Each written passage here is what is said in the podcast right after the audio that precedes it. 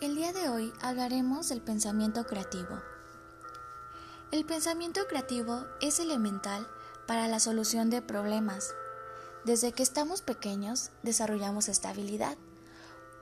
Un ejemplo tan simple es que cuando el bebé está aburrido, empieza a jugar con su propio cuerpo.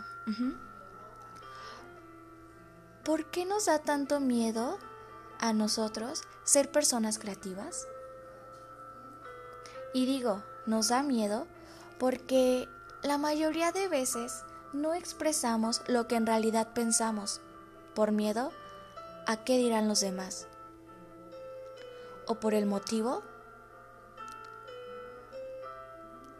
que he escuchado que muchos dicen es que estoy muy ocupado y nada más se enfocan a realizar esos trabajos que saben que tienen que entregar. Y no se están dando el tiempo para relajarse, para estar un rato con la familia. Ya desde ahí estamos empezando mal. Porque uno le tiene que dar un poco de tiempo a todo a todos los contextos donde uno se desenvuelve, laboral, social, familiar, escolar. Vamos a poner otro ejemplo.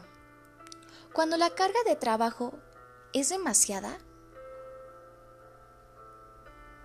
o cuando el profesor nos deja una tarea que nosotros no le entendemos, entramos en crisis y no sabemos qué hacer. Si pusiéramos en práctica esta habilidad creativa, pensaríamos que lo mejor es darnos un tiempo fuera para despejar la mente, para poder relajarse y después ya acudir con alguien que es bueno en ese tema. Y posterior, nosotros volverlo a intentar. En otras palabras, ser creativo significa ver la misma realidad de la situación de manera diferente. Es decir, eso negativo que a nosotros nos está dañando, debemos de cambiarlo a lo positivo. Aquello que a mí me va a traer un bien. La mejor manera de ser creativo es pensar y hacer aquello que a ti te gustaría cambiar. Te deseo un gran día.